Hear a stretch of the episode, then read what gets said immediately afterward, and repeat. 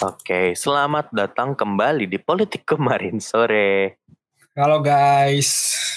Halo, halo. Kembali menyapa di waktu yang tidak seperti biasa. Hmm. Konsistensi yang tidak begitu konsisten, tidak apa-apa. Eh, kali ini berdua lagi nih, Riz. Ya. Duh, Setidaknya masih update ya, Riz ya. Iya, berusaha untuk update untuk teman-teman semua.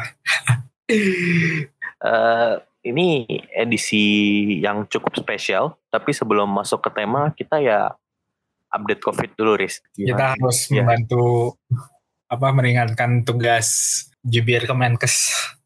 Iya. Yang konversinya makin hari makin turun penontonnya ya kayaknya ya. Waduh, gue justru nggak tahu dia sekarang ngomongnya di mana aja. Gak pernah Di YouTube ngeliat. kan tiap sore kan. Oh, gue nggak nggak nge-subscribe soalnya. Yuk, Baca gimana nih? Update hari ini ada apa? Naik pasti. Oke, sebenarnya Terus Eh, ya jelas naik seminggu terakhir ini sebenarnya kita baru saja memecahkan rekor kasus baru COVID-19 ya di hari Kamis kemarin pada pas tanggal 15 Juli itu rekor di mana ada 56.757 kasus. Ini yang tertinggi sejak pertama kali COVID melanda Indonesia dari apa bulan Maret 2020 ya kayak gitu. Ini ternyata tertinggi. Makanya setelah adanya data ini gitu ya pemerintah pun langsung uh, bergerak sih. Salah satunya sekarang asrama haji yang di Pondok Gede Jaktim itu sekarang digunakan uh, sebagai rumah sakit darurat. Kayak gitu karena memang kebutuhan vaskes kan makin tinggi juga.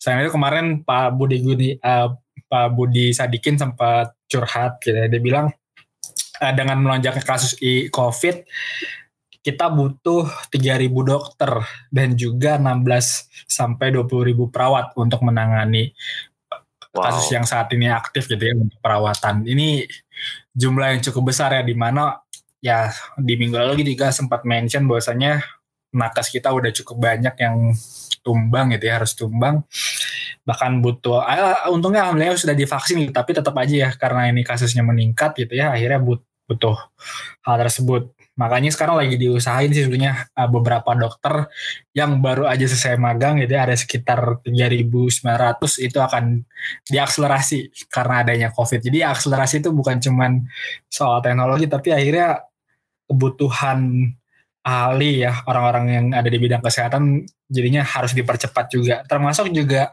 perawat.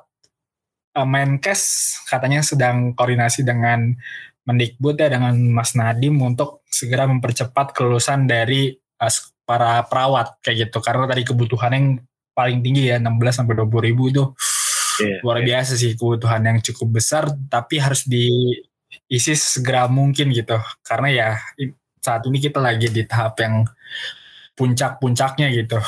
Sangat jauh jauh banget sih kalau gue lihat grafiknya. Kemarin sempat lihat dari bulan Maret ini jauh banget deltanya gitu. Iya banyak ya penyebab varian deltanya. Terutama kalau yang gue baca tadi dari tweetnya Mas Ainun Najib karena varian juga emang luar biasa kan. Kalau yang biasa itu bisa menularkan ke satu setengah orang, eh orang. Varian delta ini 6 sampai 7 R-nya. Artinya dari satu satu orang itu bisa menularkan ke 6 sampai 7 orang. Makanya ya ya eksponensial sih itu. ya luar biasa. Hmm, ditambah juga salah satunya kayak yang kita bahas di 2, 3, 4 episode sebelumnya Hmm. Masih sama nih tantangan utamanya adalah meyakinkan agar mau diobati, meyakinkan agar mau menuruti. salah satunya ya yang pertama ada permintaan maaf lagi-lagi nih akibat eh, memberitakan informasi yang dianggap apa sih dia tuh tidak seharusnya apa gimana sih sebenarnya informasinya Riz oke si ini dokter Lois ini Oke. Yang gue tahu sih jadi ini soal penggunaan media sosial oleh para dokter yang, yang diangkat itu. Jadi eh, ada satu kode etik ternyata. Jadi dokter ini tidak hanya ada kode etik pada saat di rumah sakit mungkin ya, ataupun ya sama dengan beberapa pekerjaan lain misalnya kita punya kode etik. Nah sekarang dokter pun ternyata diikat juga kode etik dalam menggunakan media sosial kayak gitu. Itu bahkan ada ada majelisnya sendiri gitu ya.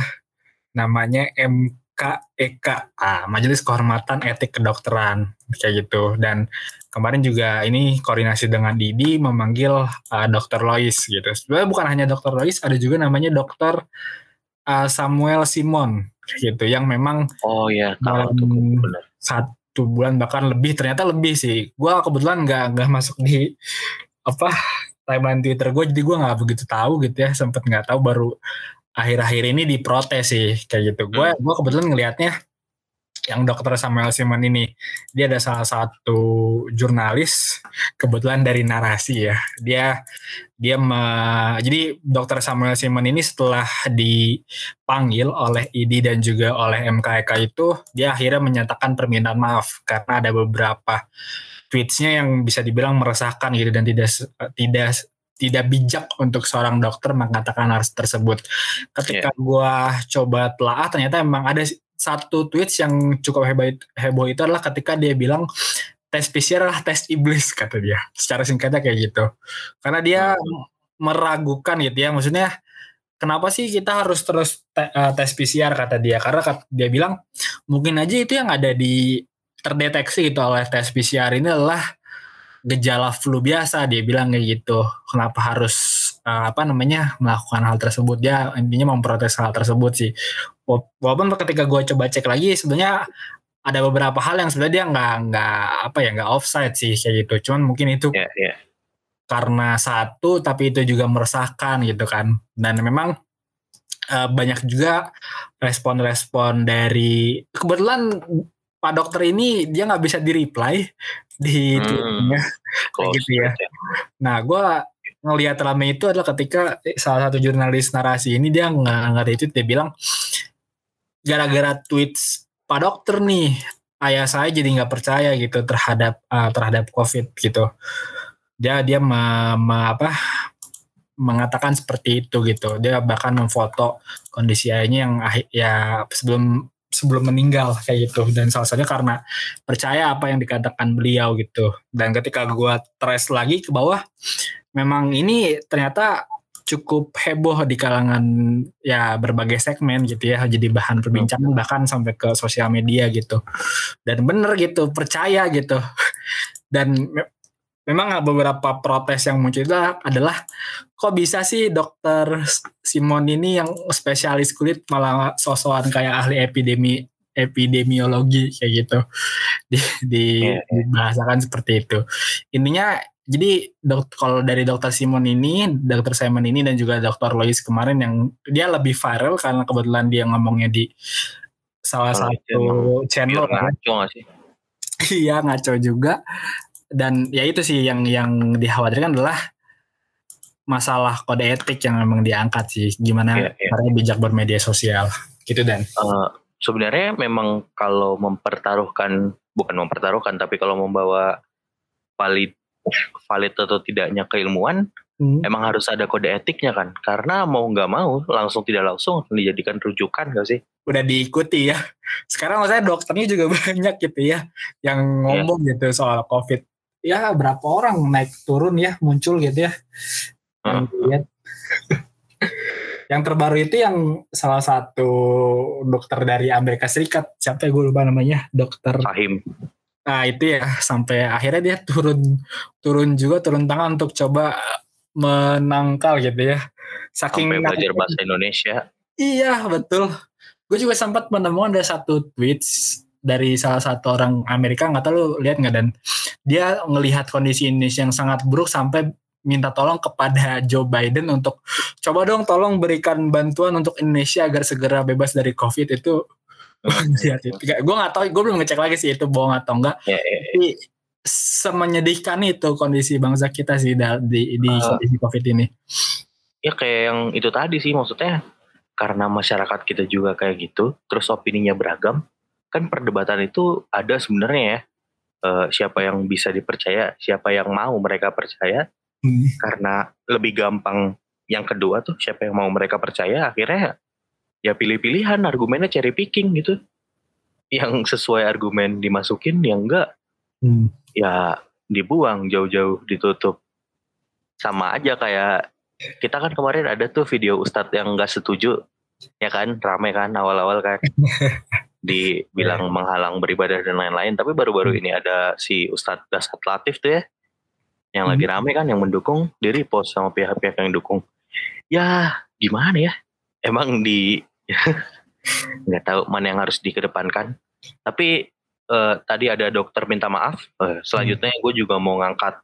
Ada menteri yang minta maaf. Hmm.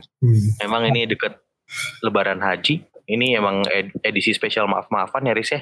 Iya kalau kalian dengar seksama ada suara-suara takbir sebenarnya. Oh iya. Di, di lo apa di gue Riz ya nggak tahu ya kalau kalian dengerin sama ya. Mungkin ada oh, iya, juga. sedikit bias bias benar benar jadi yang rame dua tiga hari kebelakangan adalah uh, yang sekarang megang kendali covid itu Pak LBP Lord Luhut Binsar Panjaitan. Yo. meminta maaf karena gimana ya bahasanya?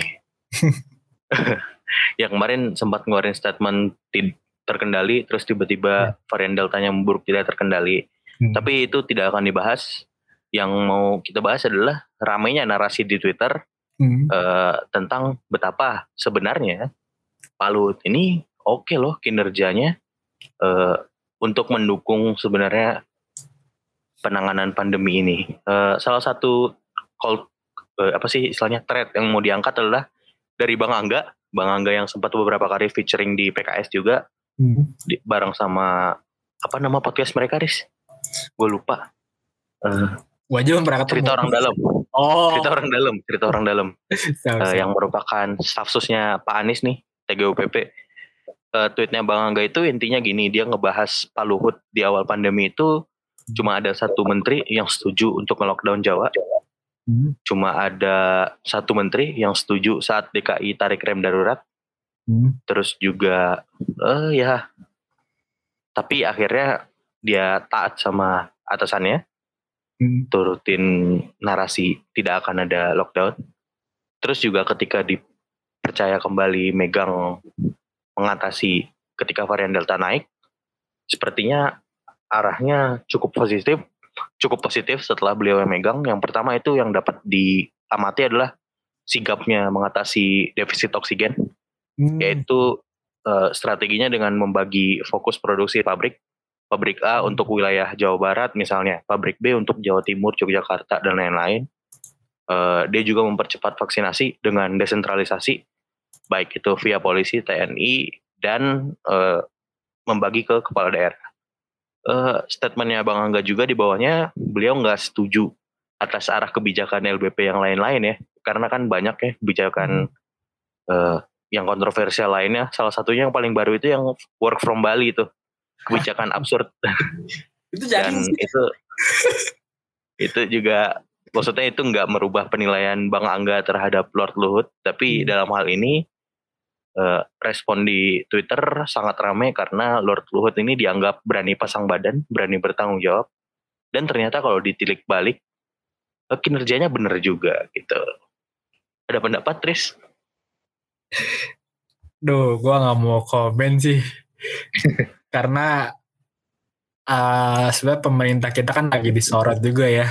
Gue gua nggak tahu LBP, tapi mungkin dia hari ini selalu ngomong soal kebijakan gitu. Sedangkan justru menteri lain tuh jatuh karena dia nggak bijak dalam contoh ya contoh yang terbaru misalnya Pak Bahlil dan Pak Lutfi kan uh, ada beberapa video ya yang viral di mana mereka sedang kunjungan ke Amerika Serikat. Oh. Videonya lagi ketawa-tawa kan. Itu kan uh, bahkan nggak pakai masker. Jadi timbul ya persepsi masyarakat kok bisa-bisanya gitu dia ketawa gitu ya. Walaupun gue juga belum baca sih. Kalau nggak salah kunjungannya untuk cari investasi masalah ke Amerika Serikat itu satu. Terus juga kedua baru-baru ini kan ternyata Pak Erlangga dia malah memaksakan diri untuk ke Singapura. Gue nggak tahu kalau ini tujuannya apa. Ditambah spot viral itu adalah anaknya yang malah iya. jalan-jalan gitu. Walaupun katanya di iya iya. Diklarifikasi itu udah sesuai persyaratan yang diperlukan gitu ya. Tapi uh, balik lagi yang selalu kita omongkan ada beberapa hal dari kondisi pandemi saat ini ya kita perlu melihat apa ya prioritas gitu ya mana sih yang ya etis atau enggak gitu khususnya sebagai seorang pejabat itu hmm. mau nggak mau keluarganya harus mengikuti sih kayak gitu. Dan Pak Luhut kayaknya nggak pernah ada isu yang apa ya yang yang receh-receh gitu. Bener-bener emang bahasnya kebijakan sih. Ya namanya gue belum menemukan aja. Kalau itu memang antara benci banget atau ya setuju orang. Nggak ada yang setengah-setengah gitu bencinya. Iya, maksud gue ya he, he- he's maybe he's doing his job gitu as ya ya ya as uh, menteri gitu. Ya ada alasannya juga kenapa dia ditarik sana sini ya di keadaan ke, di keadaan darurat. Ya Hmm. mungkin karena salah satunya memang beneran bisa kerja gitu. Ya bisa Ya, jadi. ya.